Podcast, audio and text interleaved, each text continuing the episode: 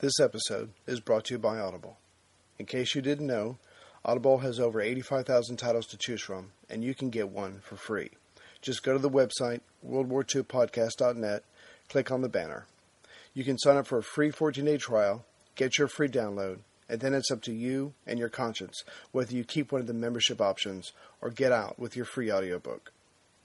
As my Twitter followers already know, this week I'm recommending In the Garden of Beasts Love, Terror, and the American Family in Hitler's Berlin by Erik Larson. The book covers the first two years of Hitler's chancellorship as the new U.S. ambassador, William Dodd, arrives in Berlin. He brings his family, which includes his young naive daughter, that turns out to be a big mistake, and witnesses the insidious transformation of German culture and law by the Nazi Party. Dodd cannot keep quiet as he sees what happens to the Jews and other Nazi undesirables. But the State Department back in the U.S. is unmoved. They want to hear what Dodd is doing to get Germany to pay back the $1.2 billion it owes America. The book climaxes with the Night of the Long Knives, when Hitler decides to deal with his political and personal enemies once and for all.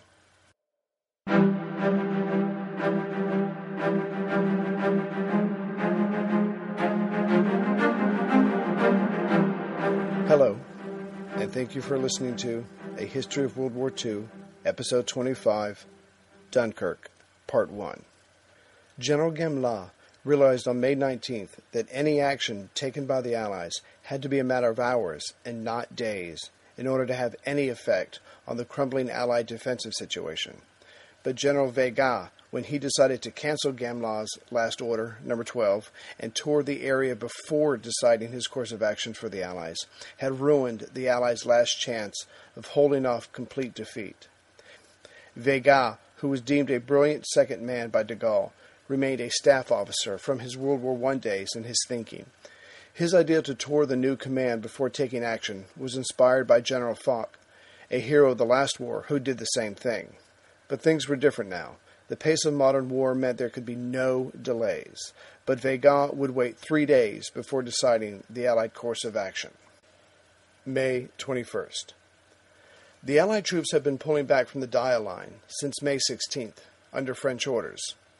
As the hours went by, the situation became less and less controlled or organized, but Viscount Gort, commander of the BEF, or British Expeditionary Force, was unflappable in the face of all this he kept calmly issuing orders, trying to hold together his forces. Weygand was also calm, but maybe a little too calm. Instead of staying with the command center and galvanizing his men with a simple, direct plan, instead of moving his men into position that would block the German mechanized infantry from catching up to the panzers, which would allow the panzers then to move on to their second phase of destroying the Allied troops, Weygand visited important people in Paris allowed himself to be praised to the sky, and then in the early afternoon boarded his plane and flew to Belgium. Weygand decided to assess the northern situation in person instead of using a secure phone line, but due to delays that were unfortunately typical of the Allied command and their forces, Weygand did not reach Ypres until 3 p.m. However, even being there in person meant nothing. Because of the lack of communication, the new commander in chief could not contact anyone to find out what the constantly evolving situation was in Belgium. He also could not issue any orders. There was no incoming or outgoing communications there. But Weygand did get to meet King Leopold III. The Belgian king quickly surmised that Weygand did not have a plan or even know the situation in the north, and he certainly wasn't going to find out today, here. Weygand, for his part, found out the king was in a defeatist mood, did not want to follow his orders, and was fiercely fighting his own cabinet as to which course Belgium should take. Weygand also met General Billotte, who did not hide his feelings that the Allied cause was hopeless. Weygand told Leopold and his military adviser, General von Overstraeten, that the obvious move should be for the French divisions assembled south of the Somme to attack to the north while some of the British and French units in Belgium be removed from the defensive line at the Scheldt River and pushed southward. Together, these two counterattacks would come together and close the corridor the panzers had created. It would only be a matter of time before the German armor would lose their supplies and reinforcements. But in order for the Allied forces in the north to take part in this, while having their rear protected, the Belgian forces would have to simultaneously extend and move back their line of defense to the Yser River, which was only about 50 miles from the coast. Clearly, Belgian territory was about to be lost to the Allies, but this plan would allow the Allied forces to still oppose the Germans. But Leopold, who had General von Overstraeten do the talking, said Belgium could not agree to this. The Belgian monarch could not stomach giving up any more Belgian territory. Weygand pointed out that keeping the forces in the field against the enemy was the priority, but Overstraeten counted with the Belgian troops were too tired to retreat that far. Belgian Prime Minister Pierlot later commented that Leopold and his military aide were ready to acknowledge defeat and laying the groundwork for Belgian capitulation. But more importantly, they were challenging the right of the Allied Supreme Commander to give orders to the Belgian army. The Belgian ministers, who were not allowed to attend the Allied meeting, urged their king to follow Weygand's orders. But Leopold told them Belgium did not have to listen to the French. The tension between the king and the government council increased. The king and his ministers would spend the next few days waging a war of their own against each other in letter form. But the paramount reason that May 21st has to be deemed a waste of time by Weygand was that Lord Gort, the man in charge of the BEF, was not told of the meeting in a timely manner, and only got there after Weygand left around 7 p.m. General Gort was happy to have the French lead and wanted to hear what Weygand had to say about the next stage of the Allied battle plan. Gort that day was busy directing his part of the push south to cut off the German advance. He did not learn the location or time of the meeting until late in the day. So Gort got there about 8 p.m., but Weygand had not gone into detail about his plan with the Belgians. Only General Billotte got to hear what Weygand's thinking. There was nothing spelled out or written down for the commander of the BEF. Again, the details were left to manufacture themselves. But what made this wasted day for the Allies even sadder was that after leaving the meeting, General Billotte was fatally injured in a car crash. He would die two days later. But he alone had talked with Weygand and knew the details of the coordination between the Allied forces near the Somme and those trapped in Belgium. He alone knew Weygand's desire for the Belgians to move back to the Lys. There was never much coordination between the Allies, but what few plans Weygand made were now lost. Gort now only had a gist of Weygand's plan. Even though Weygand had cancelled Gamelin plan, Churchill constantly prodded Gort to take the offensive in some form. Gort had been in communication with General Blanchard, his French counterpart, and finally decided on a joint attack. At 2 p.m. on the 21st, a force under Major General Franklyn started moving south from Arras. At last, something was happening to stem the German tide. The plan was to meet up with the French heading north from Cambrai Unfortunately, the counterattack did not work out as planned. Franklyn's force was reduced at the last minute from two divisions to two battalions. His 76 tanks were worn down and started giving out right away. And finally, no French force tried to advance to meet Franklyn from the south. The British force pushed south for about five miles, ran into panzers, and tried to hold their own. But when it became clear that no French forces were coming up to meet them, they advanced no further. Gort, to his credit, saw enough of the real situation to know that unless a miracle occurred, and soon, it was over for France. Britain would be next and have to think of themselves if they wanted to survive. He had already begun talks with London about pulling back the BEF, even the probability of a massive embarkation to try and make it back to Britain.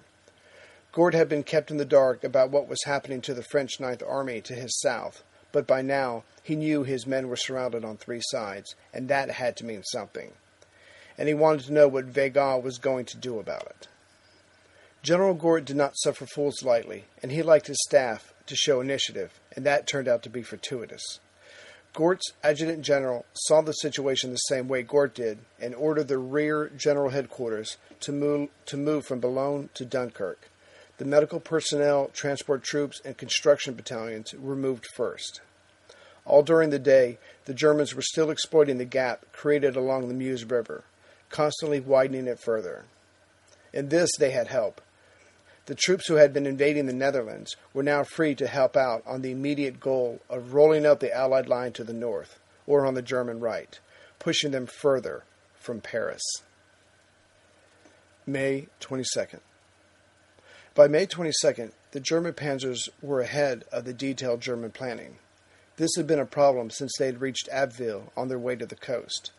At this point, they were free to head south and go for the Seine and then for Paris, or turn north and finish off the trapped Allied armies.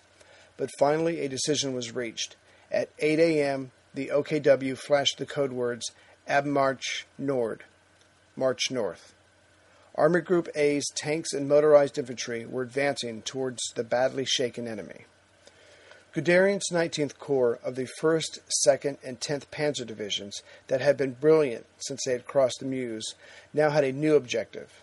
They were going north along the coast, take the Channel ports, and stop the Allies from escaping. The 2nd Panzer would head for Boulogne, the 10th would make for Calais, and the 1st would head for Dunkirk. The last was the furthest away, but the most important. That morning, the first managed to cover 40 miles. Keep in mind that both sides only had World War I to compare this to. The First War was about gaining feet and yards. Here, where the miles were being gobbled up, was almost more than either side could wrap their minds around. General Blanchard, commander of the French First Army, which was going the way of the Ninth Army, was chosen by Weygand to replace the dying General Billotte. But even this straightforward promotion should have not taken the four days that it did to be made official. The Allies needed to move fast on everything and every decision to try to keep up with the Germans. Sadly for the Allies, Blanchard was not of the same caliber as Billotte, and he was just as physically and mentally worn out as Georges. During those four days, the Belgians did not receive a single order from Blanchard, and Gort was only told to retreat from the Dyle, but nothing more. Unlike the Allies, the Germans had worked hard during the last four days and rushed motorized infantry and artillery to strengthen both sides of their narrow corridor that led to the coast. This narrow but long German controlled passageway started west of Huntziger's Second Army and ended just north of the Somme. Churchill flew over to Paris on May 22nd.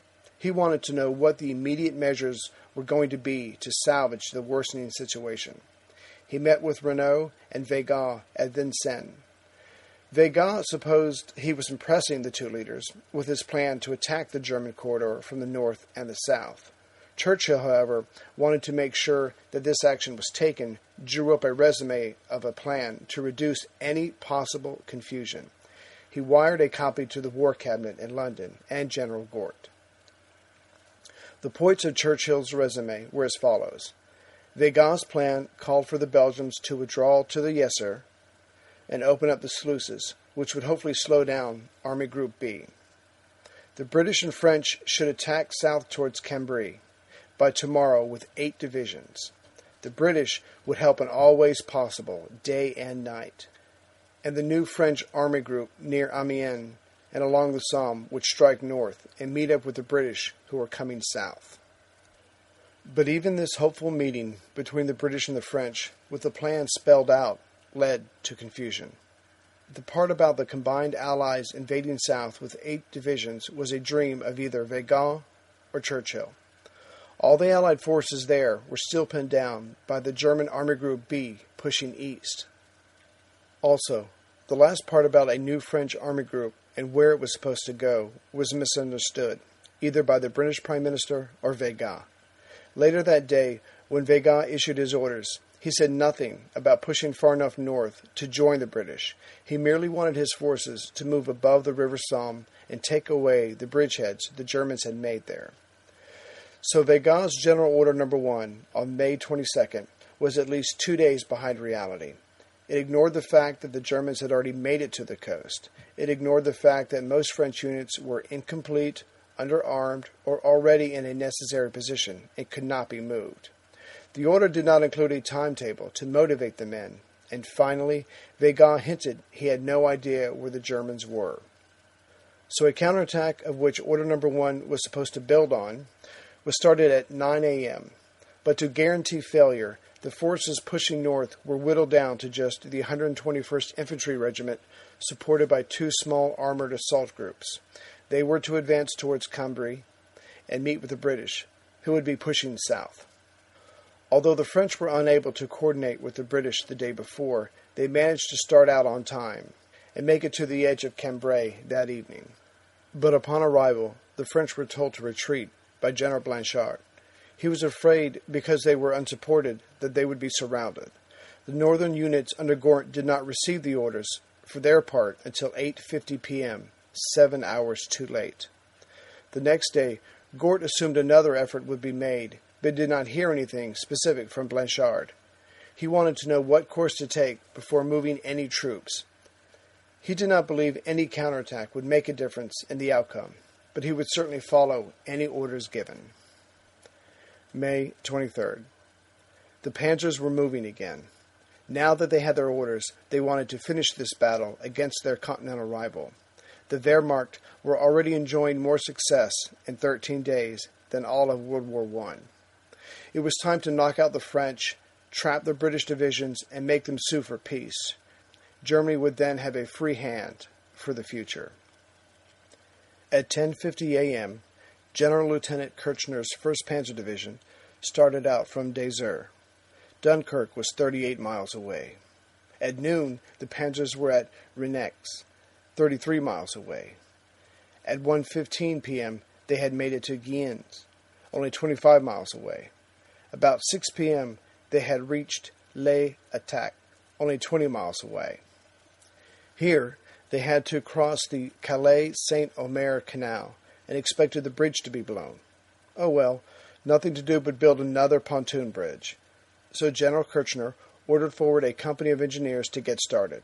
But it turned out they weren't needed. Someone forgot to blow the bridge before they retreated. The tanks rolled across. By 8 p.m., Kirchner's advance units had reached the Ah Canal at its mouth. They were 12 miles from Dunkirk. We should stop here and draw another mental map.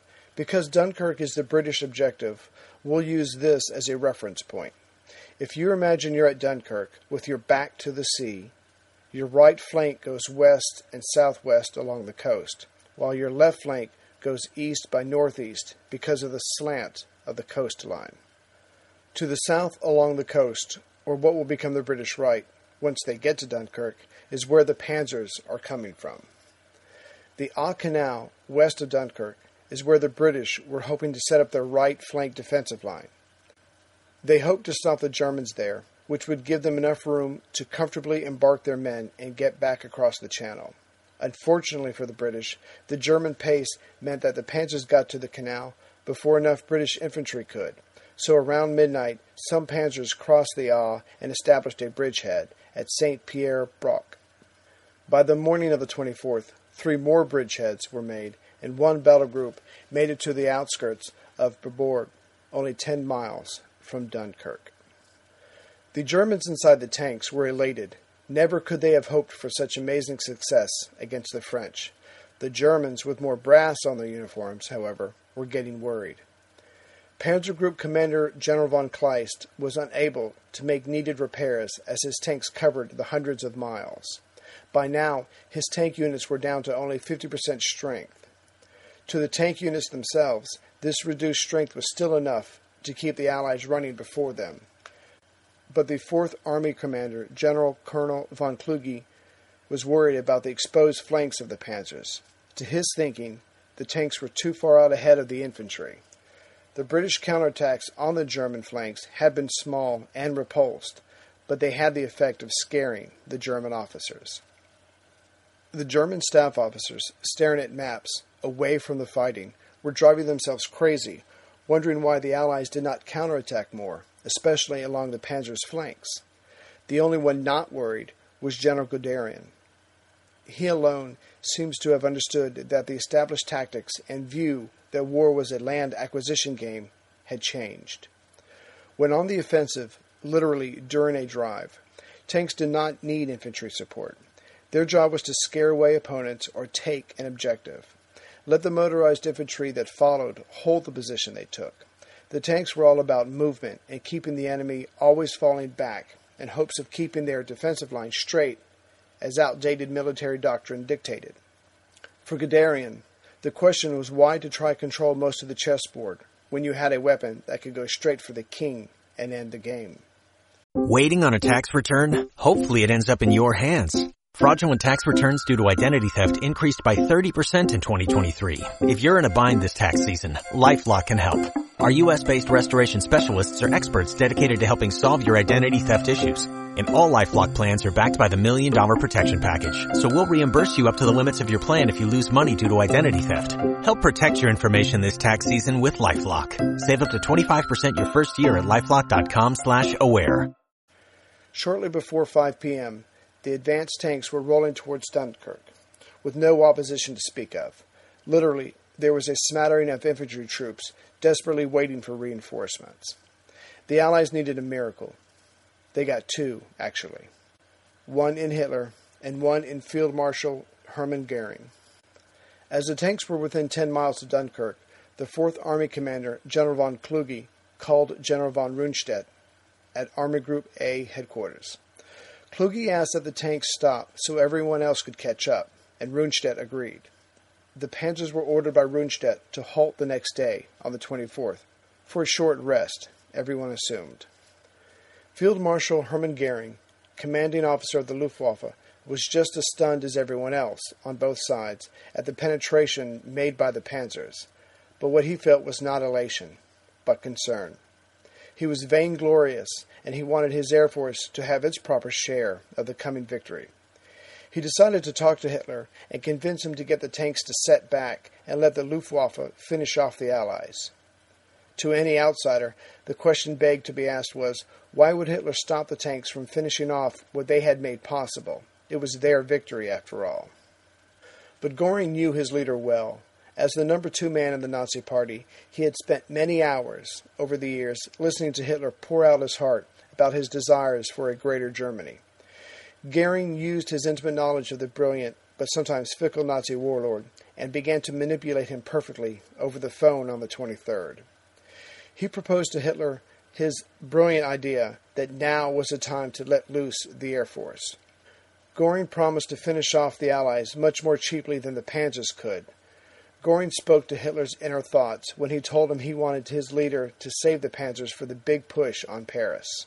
And lastly, Goring pleaded with his Fuhrer to let the credit for the victory in the West go to the Luftwaffe, which was associated with the new Reich of National Socialism, and not the army generals and the Prussian aristocrats. Hitler had been obsessing about his precious tanks for the last couple of days and knew that the Flanders country the panzers would have to go through was not good for tanks. Hitler wanted to agree with Goering, but knew he needed to keep the attack going on the ground. But how to do it? The maxim of never letting up an opponent that was beaten was well known by all military men. By the 23rd, the question for the Germans wasn't one of victory. That was already in the bag. There was no way Belgium and France could eject the German panzers and infantry from where they were. The question was how to achieve the final victory as quickly and cheaply as possible. There were future battles to be considered. For the Allies, the question was the exact opposite failure was already at hand. The question was how to manage losing the war in such a way as to save France's face and the British their fighting men for what was surely coming. The British position in the north was crumbling fast. The German 5th and 7th Panzers had been pushing Gort's two infantry divisions back on both sides of the town of Arras all day. But a small force managed to hold out inside the town itself, which was located 40 miles northeast of the River Somme. This resistance to the Germans meant that there were only two roads that led out of the town still open to the British, and by 7 p.m., Gort ordered the men within the town limits to withdraw to the east and the northeast. Dunkirk was their only hope. May 24th. Hitler talked with von Rundstedt that morning, and the Army Group A commander had the answer Hitler was looking for. Rundstedt suggested letting the tanks rest and be repaired. They already formed a line west of the Allied forces at the Aach Canal. Why not take advantage of that? Let Army Group B keep pushing the Allies towards the coast and the panzers. They would be bottled up and out in the open for the bombers and the fighters. This solution met all of the criteria for Hitler. I don't know how to say shooting fish in a barrel in German, but that was the idea. Hitler liked it and added it would be doing the Air Force a favor. So at 12:41 p.m., new orders went out. It had Rundstedt's and Hitler's name attached to it, and Hitler, who was determined to save his panzers, made sure this order, unlike yesterday's order to halt, was specific.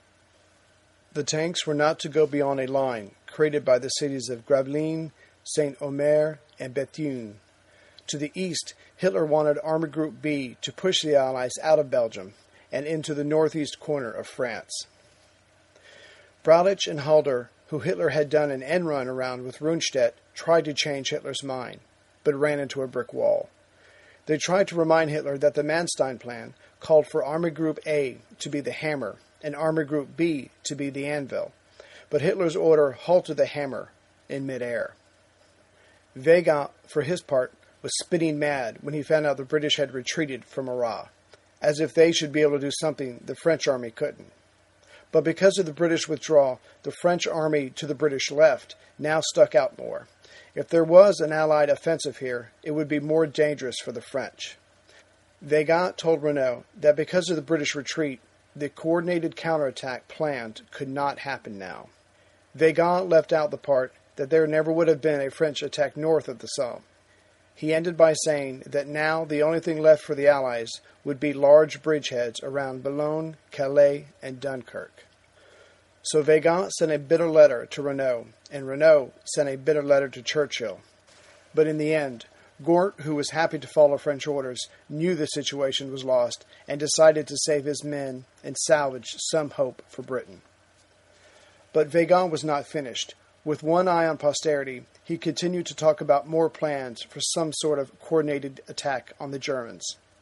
So the Germans had a corridor that was always widening and ended along the Somme.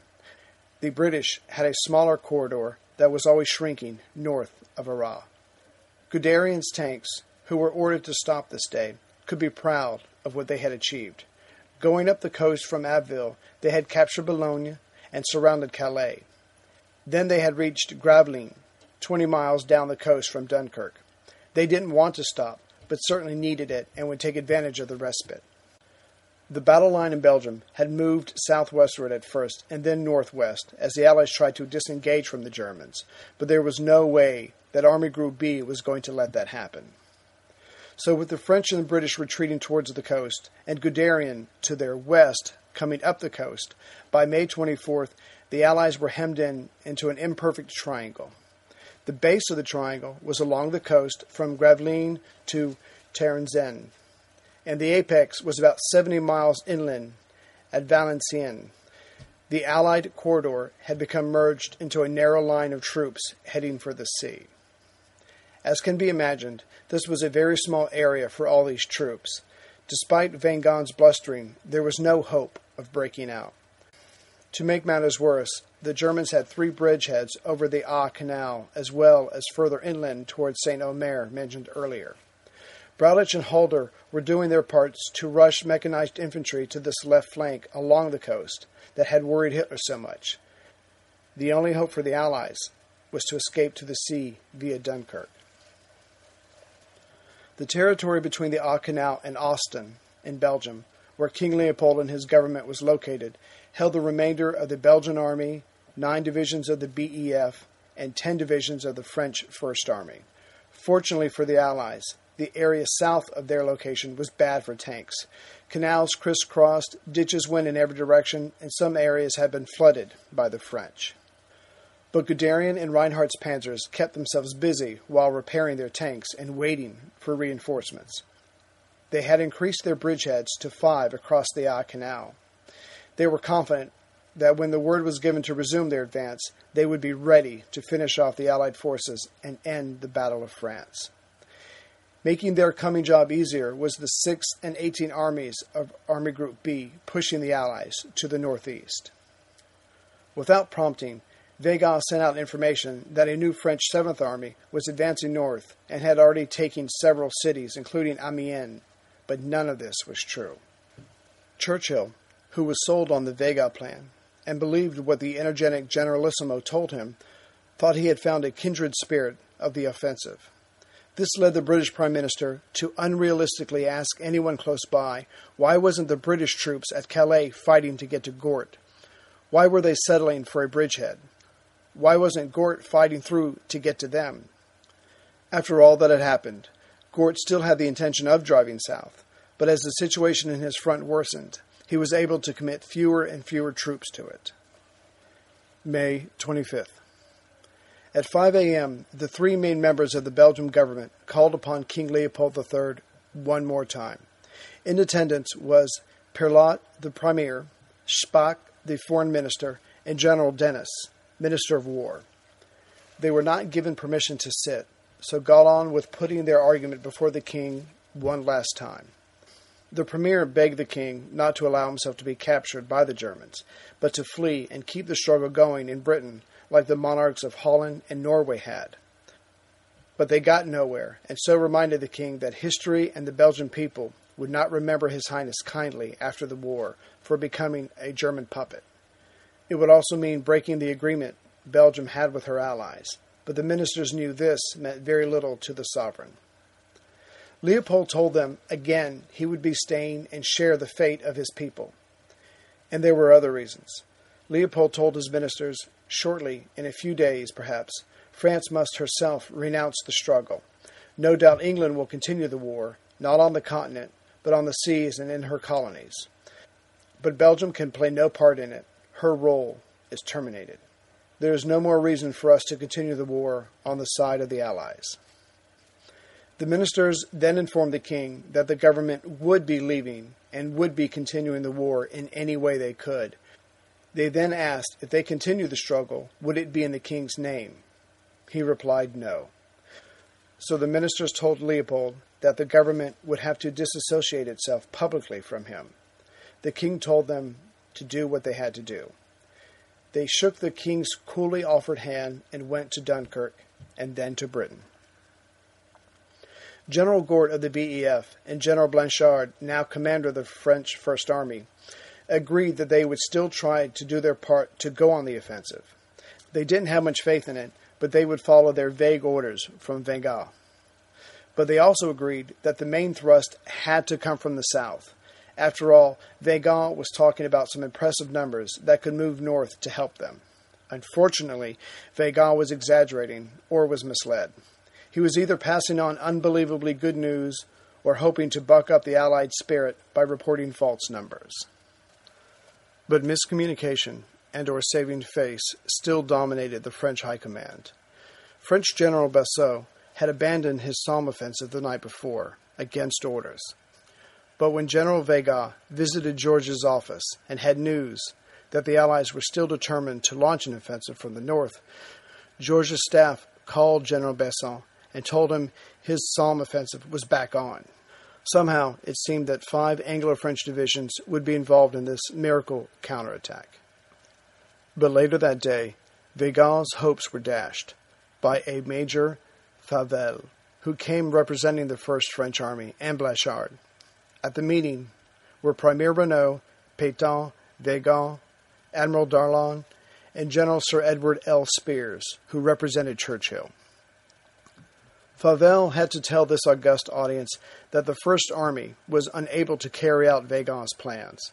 Blanchard, the commander of the French forces, was too exhausted, as were his men. Also, the French First Army had only three divisions left that could fight, and most of them had ammunition for only one more day. And finally, to Blanchard, it seemed the British appeared to be ready to embark, and the Belgian army ready to give up. Another meeting was held at 7 p.m with the French politicians and high command. After the meeting, and for years to come, three versions of what was said has come out. But what can be said with certainty was that Pétain and Weygand, the president and premier, posed the question of ceasing hostilities and examining the German peace proposals. Also, Reynaud agreed to put these questions to the British the next day. It must be said here that Pétain mentioned several times that it would be better for a military man to talk to the Germans and represent France. He felt a man in uniform could get a better deal from Germany. The evening of the day before, the 24th, Gort and Blanchard found out that the German Sixth Army had broken through near Courtrai, between the British and Belgian forces. If the German advance was allowed to continue, not only would Belgian troops be cut off from the Allies, but the German Sixth Army would be open to take Dunkirk, the last port in Allied hands. Gort waited all day of the 25th to see if the hole was plugged. But as the last of the British troops were ready to head to the coast, the Belgians were simply unable to stop the German advance by themselves, but not because they didn't try. So at 6 p.m., Gort ordered the 5th and 50th Divisions that were about to head south, according to Weygand's counterattack plan, to turn north and close the hole. Gort had no doubt that sealing off the flow of German troops through the gap between the Allies was the French and British's only hope of making it to the sea. But by Gort having his men turn north, he knew it would certainly kill the Weygand plan, but it could not be helped. Gort had made his decision, and tried to tell Blanchard, his counterpart, but was unable to reach him. If Gort needed another reason to head for the sea and focus on the German Sixth Army to the east instead of the panzers to the south and west of him, he got it. A wallet of a German staff officer was found as the lines kept moving between the aggressors. Inside the wallet were papers, maps, and a bootjack. The plans inside were of a major attack on Ypres. This confirmed for Gort that he had made the right choice.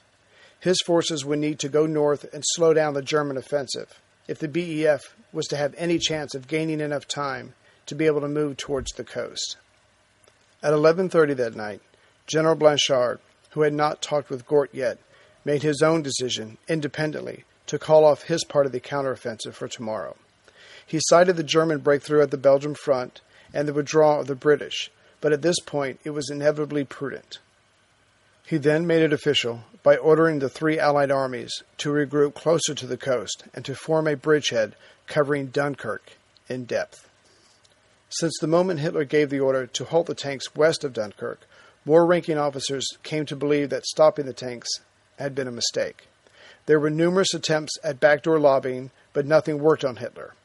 Those who supported Hitler agreed with him that letting the Luftwaffe finish off the Allies would save the Wehrmacht for Paris and possibly for Britain.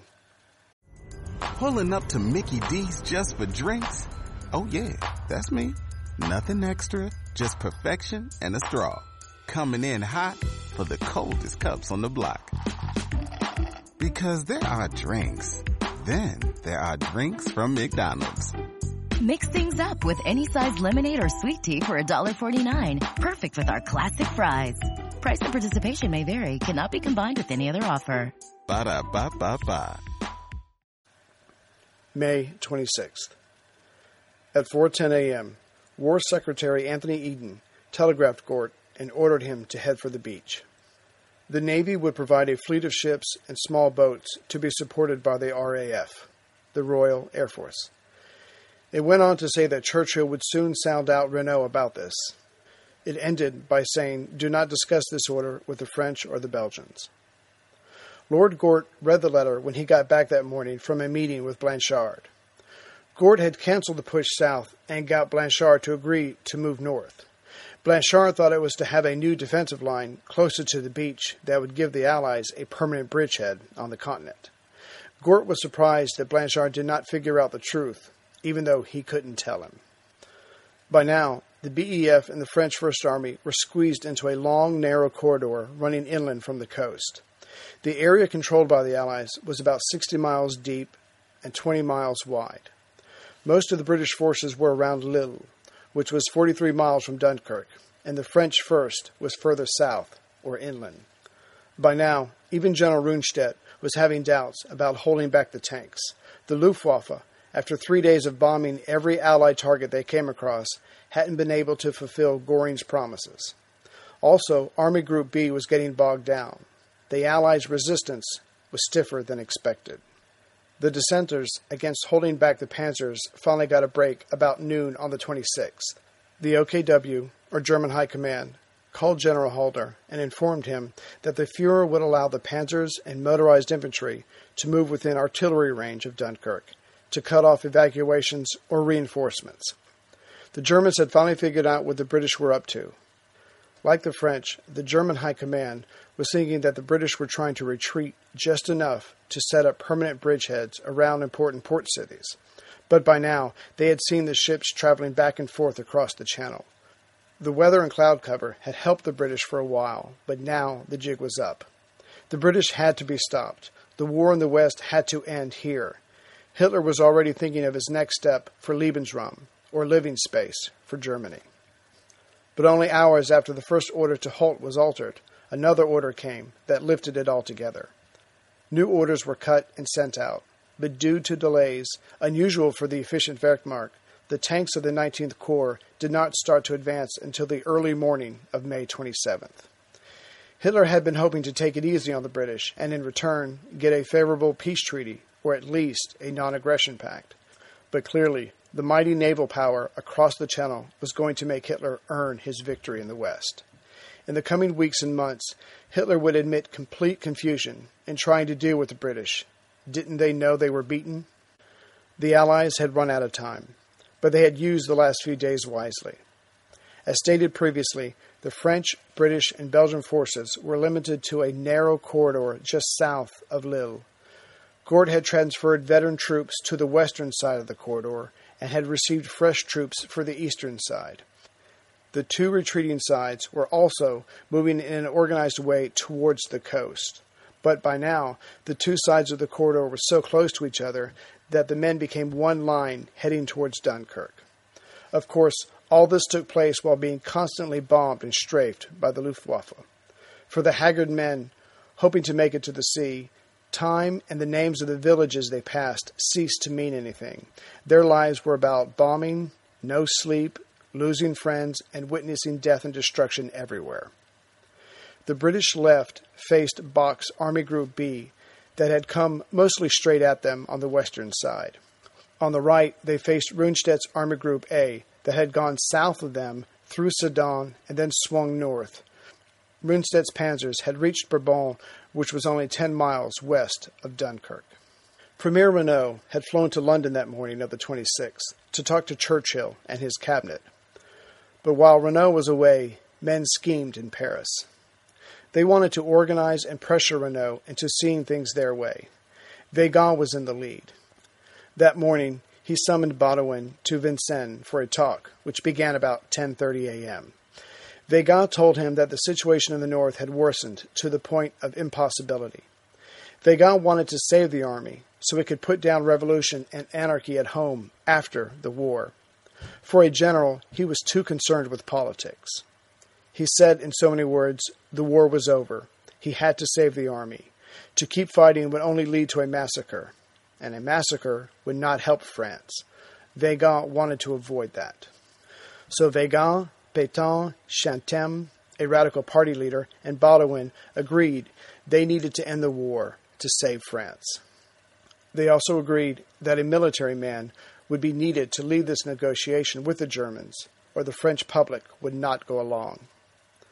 During the afternoon, the Belgian command sent a telegram to Weygand that they would be finished soon. There was no reply. Weygand heard from Blanchard that his plan was now to move back towards Dunkirk and create a defense in depth, anything to slow the Germans down and save his men. Weygand agreed, but still spent the next few days complaining about the British pullback. It was a case of sheer politics, but Weygand knew what would be coming after the war and wanted to cover himself as best as he could.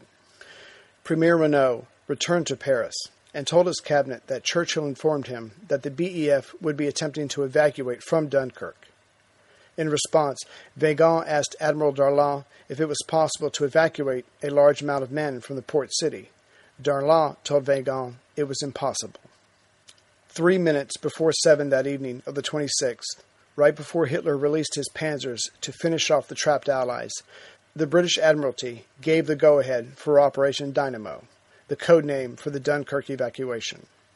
Besides the military situation, this decision was in response to something that Reynaud had told Churchill while he was at Whitehall that day. Premier Reynaud, the head of the French government, told the British Prime Minister that Pétain would push for a ceasefire if a large part of France was overrun. It seems the French might beat the British to the punch in leaving the other withholding the bag. The panzers that evening were topping off their gas tanks and taking on all the ammo they could carry. They would head out early in the morning to finish what had started on May 10th, only 16 days ago. But Lord Gort had a surprise for them. He had deployed three infantry divisions with heavy artillery on his right flank. The panzers would not get very far without paying a heavy price. Gort didn't have to hold out forever, although it probably seemed like that to him. Ignoring the prediction that only 45,000 or so men would be saved and the vast majority left behind would become prisoners of Nazi Germany, Gort focused on what he knew. The evacuation had begun. But what he couldn't know was that before it was all over, an armada of 850 vessels of all types cruisers, destroyers, small sailboats, and Dutch scoots under the control of civilian volunteers would sail for Dunkirk.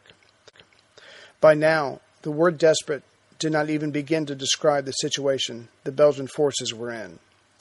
Their line was now from Bruges to Ypres, which ran parallel to the coast, and was about 30 miles inland. Then the part of the defensive line held by the BEF and French went inland just short of Cambrai. Then it looped back around towards the coast until it reached Gravelines, which was about 15 miles west of Dunkirk. Gravelines was just on the eastern side of the Aa Canal, where the British had established a defensive line. This was all the territory the Allies held north of the River Somme. To make matters worse for the Belgians, and it's hard to imagine it getting worse, they had simply overwhelming German pressure put on them as General Küchler's 18th Army, that was in Holland, came to push beside General Reichenau's 6th Army. Added to this, the Belgians were running out of food and ammunition and had no air cover, Belgian or Allied. The French and British had not yet told the Belgians their plans about evacuating. That morning, Gort realized the Belgians were not pulling back towards the Yser, and frankly, covering his retreat. He asked London to put pressure on them to do so. They, in return, asked him to counterattack to help them. He said he could not. Their reply was that they couldn't help him either. At 9 p.m., two hours after Operation Dynamo had commenced, the first British ship, Mona's Isle, headed for Dunkirk. It was able to take aboard 1,400 British troops, but it quickly came under German artillery and left the coast with 23 killed and 60 wounded. Gort wired Anthony Eden that day. I must not conceal from you that a great part of the BEF and its equipment will inevitably be lost even in the best circumstances. This was in response to Gort having heard what the Navy was allocating for getting his men to safety, and he knew it wasn't enough. He sent a representative to tell the chiefs of staff to send everything possible, military and civilian. The calling in of public and private boats had been going on since May 14th by the BBC. But at the time, the Admiralty and all its varied offices were looking for wooden craft for dealing with Germany's magnetic mines but that quickly became a secondary threat to what was happening on the continent. Churchill, the most offensive thinker among the Allies, knew or was prudent enough to plan for everything he could think of. The War Office and Ministry of Shipping were quietly talking amongst themselves about a possible evacuation, but it was Churchill that wanted plans drawn up. But from the 20th to the 26th, Every time Vice Admiral Bertram Ramsay, who was put in charge of the evacuation planning, had a meeting with his small but efficient staff, the news only grew worse about the situation for the Allies. This would demand that the minutes from the previous meeting had to be thrown out. They would figure out the amount of craft needed at one meeting, only to realize the numbers they had just put together were woefully inadequate. By the third meeting, Ramsay, an extremely practical man, gave up on figures of ships and which French cities would be used for the evacuation. He told everyone above and below him to gather everything that could make it to sea, top off their fuel, get supplies from one of the designated ports along the British southern coast, and head for Dunkirk or thereabouts.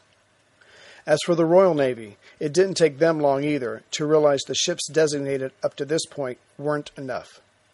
So everything that was seaworthy was checked and if it passed inspection, was loaded with fuel and supplies. Everything from dredges, ferries, naval patrol boats, Dutch barges that had made it out before Holland surrendered, to European pleasure craft from 30 to 100 feet would be used.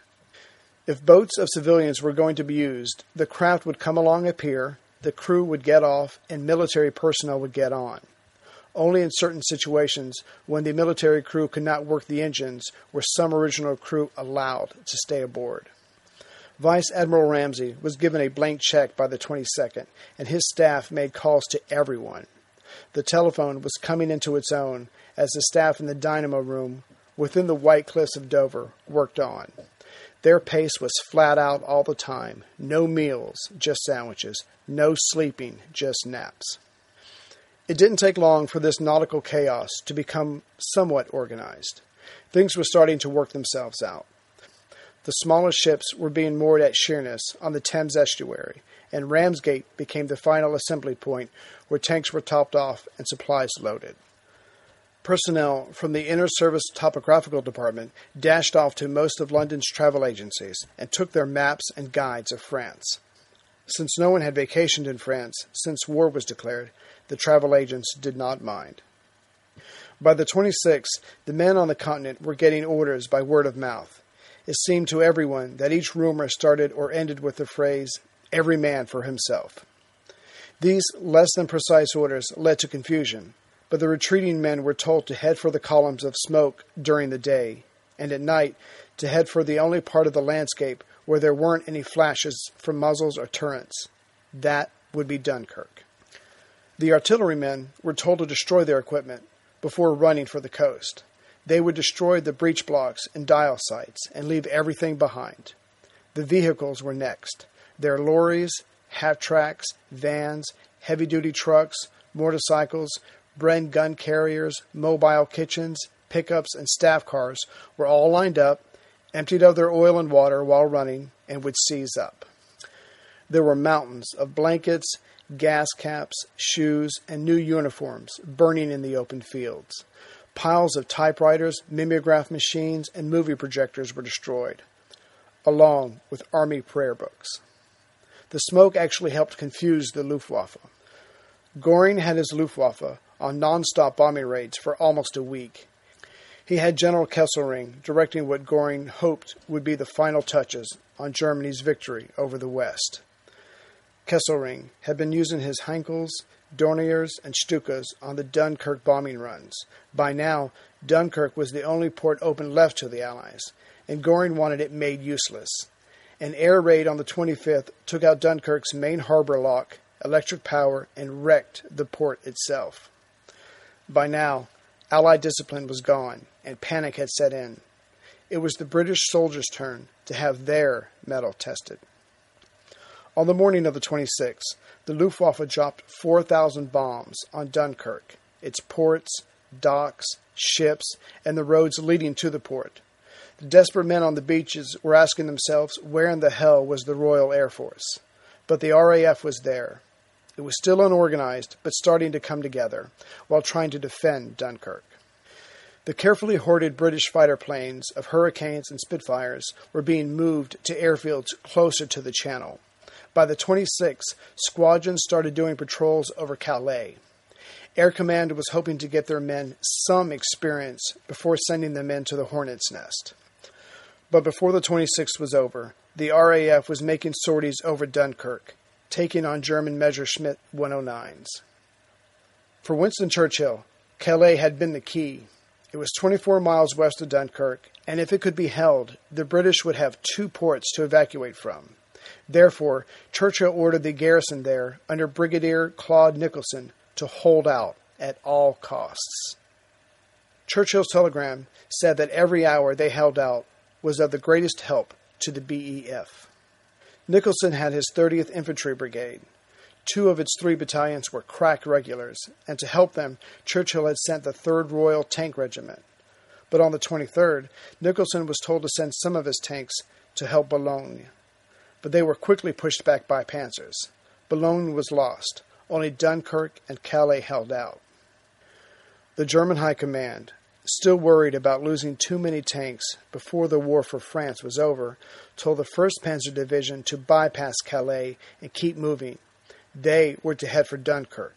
The 10th Panzer could do with the stubborn Calais, and they did, with help from the Luftwaffe. Calais fell on the 26th. Only Dunkirk remained.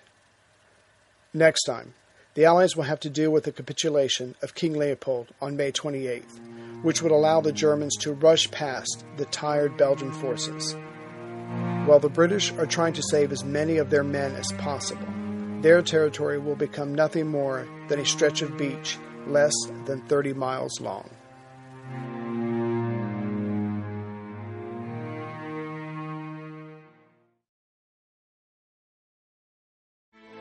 Grand Canyon University's RN to BSN online degree program makes earning your bachelor's in nursing possible. Balance online coursework with local in-person clinicals to position yourself for potential leadership opportunities in the time you have from wherever you are, leaving room for what matters. Achieve your goals with your personalized plan and team behind you. Find your purpose at Grand Canyon University. Visit gcu.edu.